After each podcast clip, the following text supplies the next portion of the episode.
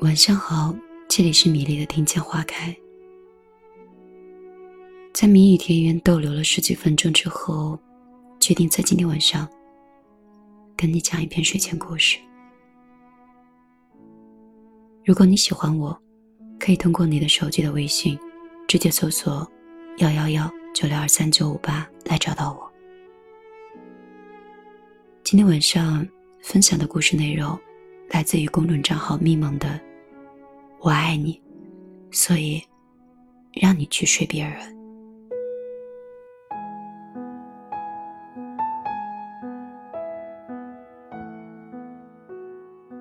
周明常常会想起自己还是一个化妆师的时候，整天就跟着剧组东奔西跑，给演员做造型、补妆，偶尔得空，就会找个地方随便打个盹儿。有时候实在太困了，就连吃饭也顾不上。化妆师这一行，是八卦和绯闻的主要源头之一。组里有一些资历更老的化妆师，经常会在工作的时候聊起某某明星的八卦。说到关键的地方，周明也忍不住分神去听。哎。你专心点化妆好不好？哦哦哦哦，对不起。周明一边道歉一边回神，看着坐在镜子前的这个女生。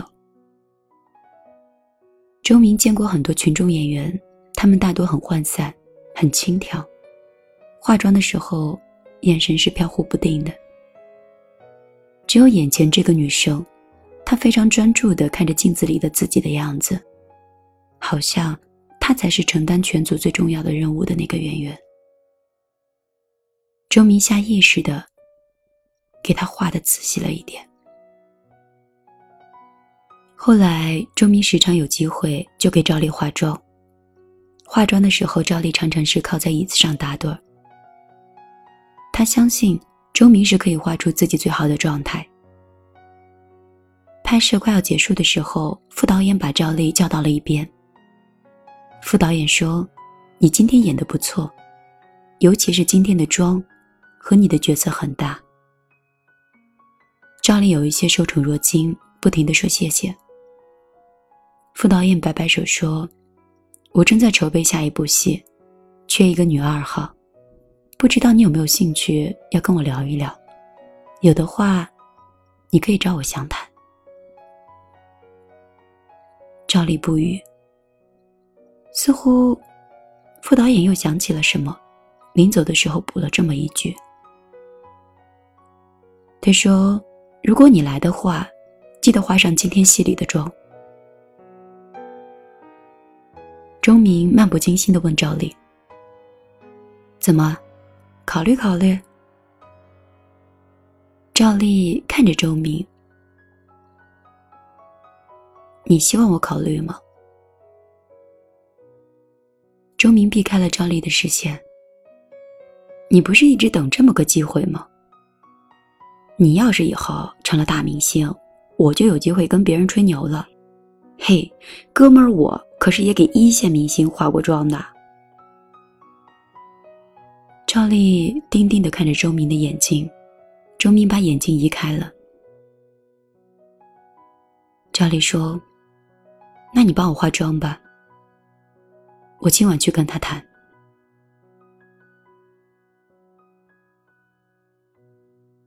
化妆结束之后，赵丽问：“我好不好看？”周明说：“好看。”赵丽说：“有多好看？”周明说：“比女主角好看多了。”赵丽看着镜子里的自己，满意的笑了。周明发誓。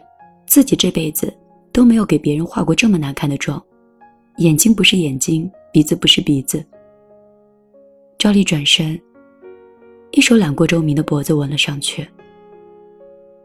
他们两个就在一起了。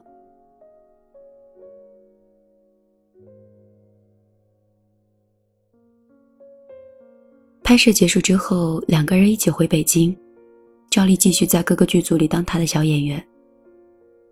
两年后，在公交站牌上，赵丽看到了一张电影宣传照，是那个导演提到的那部电影。照片上的女二号赵丽认识的，是当时和她一起担当群演的另外一个小演员。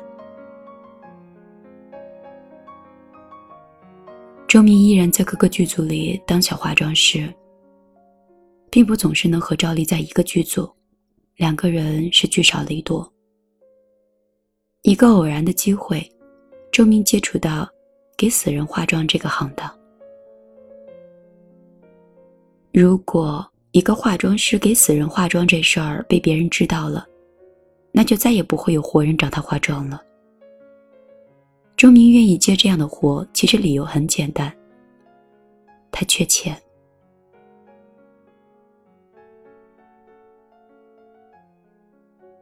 他已经三个月没有接到任何工作了。自从上一次在片场，他和一个化妆时抽烟的小演员是大打出手。周明想和赵丽结婚了，他算了算积蓄，离一套一居室的房子。首付还差了不少呢，所以当有人找他请他为死人化妆的时候，他基本没怎么挣扎就答应了。只是他再三叮嘱，千万不要把这个事儿泄露出去，否则周明在化妆师这一行就没有立足之地了。第一次给死人化妆的过程似乎是出乎意料的顺利，死的是一位老太太。前些天得了感冒，吃过晚饭，早早上床休息。没想到这一觉睡下去，就再没有起来。画完最后一道工序的时候，周明突然觉得给死人化妆也没有想象中的那么难。从周明手里接过老太太的遗体，老太太的家人依次向周明道谢。周明一一还礼，整个过程没有人说话。堂里点的香一直飘出天外。你的这个钱是从哪来的？赵丽问周明。周明认真的看着赵丽说：“给死人化妆挣的。”赵丽说。喜欢做这个吗？周明说喜欢。赵丽问为什么？周明说轻松自在，给死人化妆能让我平静下来，脑子空空的，什么也不想。赵丽说：“哦，明白了。”周明又补充说。而且给的钱也不少啊。赵丽看着周明，欲言又止，最终只是低低的叹了一口气。赵丽说：“对不起啊，周明，我还是接受不了。”周明说：“没关系的。”赵丽起身走到门口，突然又折回来，坐到周明面前，对周明说。对不起，我撒谎了。周明不语。赵丽说：“你记不记得两年前有一个副导演说要给我一次机会，我拒绝了。”周明说：“记得。”赵丽说：“那天晚上同组的另外一个演员抓住了这个机会，而且他现在。”已经勉强算得上是二线明星了。周明还是不说话。照理说，有人给了我这个机会。你知道的，我已经不年轻了。周明抬手摸了摸赵丽的脸。周明说：“别哭了，不好看，擦擦眼睛，我给你化妆吧。”良久，赵丽问：“我好不好看？”周明说：“好看。”赵丽问：“有多好看？”周明说：“比女主角好看。”周明发誓：“那是他这辈子给别人化过的最好的一次妆。周明看着打开门往外走的赵丽，然后说：“一定要成功啊！”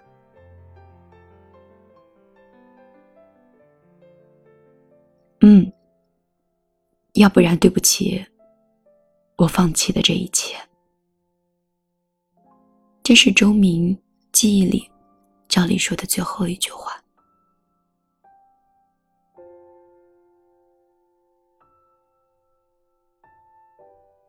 赵丽离开后，周明失去了赚钱的理由，于是给死人化妆的工作便停了。他还是像以前一样。在剧组里跑跑腿，给资历深的前辈打打下手，老老实实的等待某一天，自己可以成为别人口中的前辈。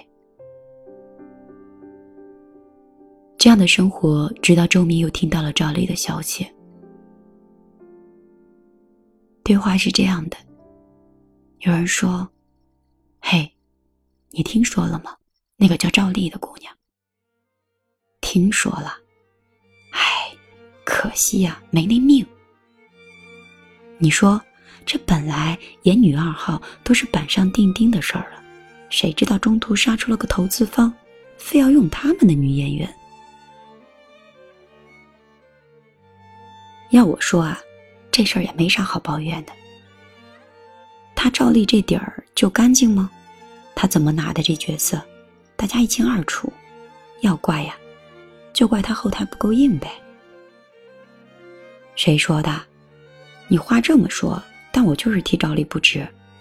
你看他跟咱们说话的时候，那和和气气的，可从来没摆过谱。你再看那个谁，什么玩意儿，鼻孔里看人，真把自己当个人物了。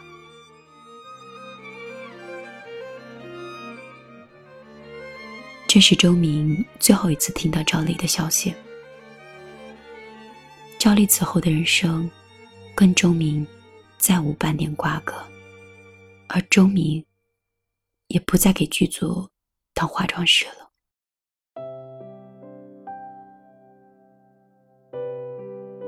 周明重新回到给死人化妆的行业，做这一行不用曲意逢迎，不用和太多人打交道，甚至不用太看顾客的脸色，没有人会刻意的要求。给死人化那么多精致的妆容，周明觉得这样的日子好像可以一直这么过下去，一直到他以一种他从未预料到的方式和赵丽重逢。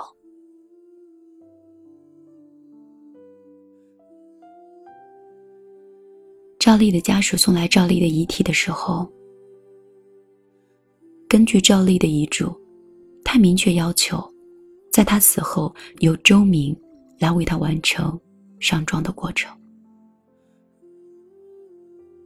据说赵丽大概是两年前的时候开始得了抑郁症，不敢接受治疗，自己偷偷吃药，病情一直不见好转。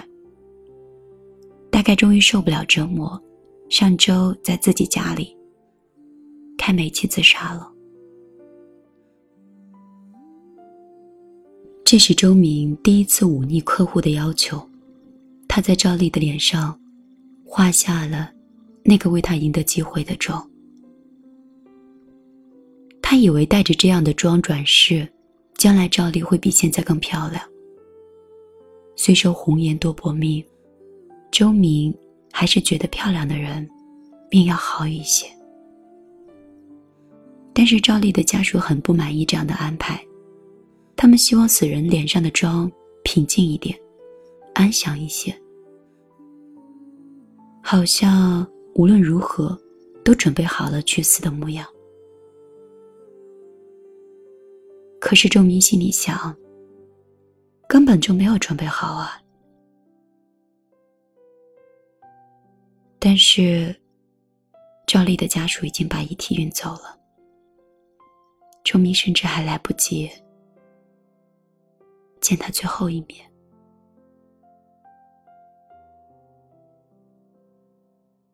自那天以后，周明常常会想起跟赵丽告别的那个晚上。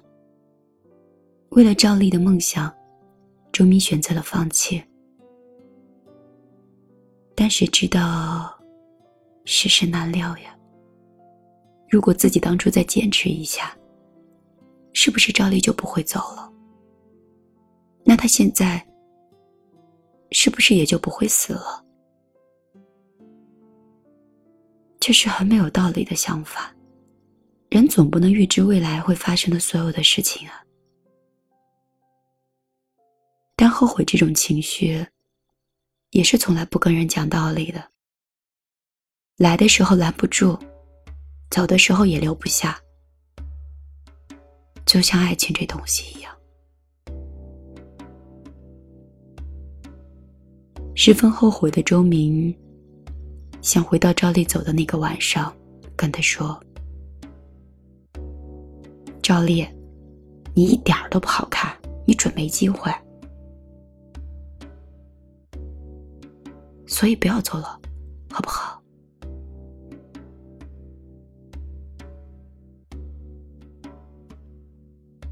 年轻的时候的爱情，总会遇到各种诱惑。总是容易经不起考验。我一直觉得，当时因为你没有坚持，我们才分开。只是很多年以后，我才发现，其实我也没有坚持，我们才会走到今天。我知道那些夏天。就像青春一样回不来，代替梦想的只能是勉为其难。我知道吹过的牛逼也会随青春一笑了之。让我困好了，今天晚上的故事就要讲完了，你该休息了。嗯，如果你想和米粒成为朋友的话，你可以到我的个人微信里来找我，幺幺幺九六二三九五八。但是此刻呢，我还是希望你能放下手机，关掉音乐，早早入睡。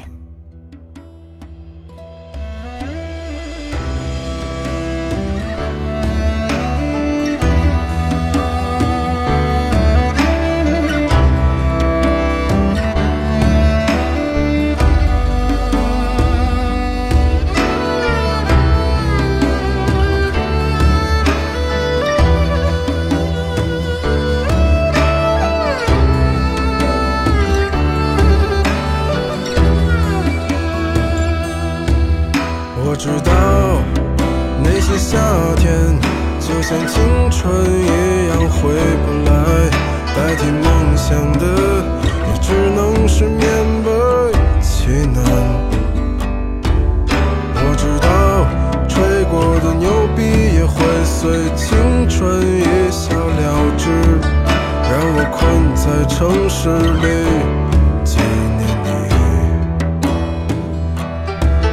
我知道那些夏天就像你一样回不来，我已不会再对谁满怀期待。我知道这个世界每天都有太多遗憾，所以你。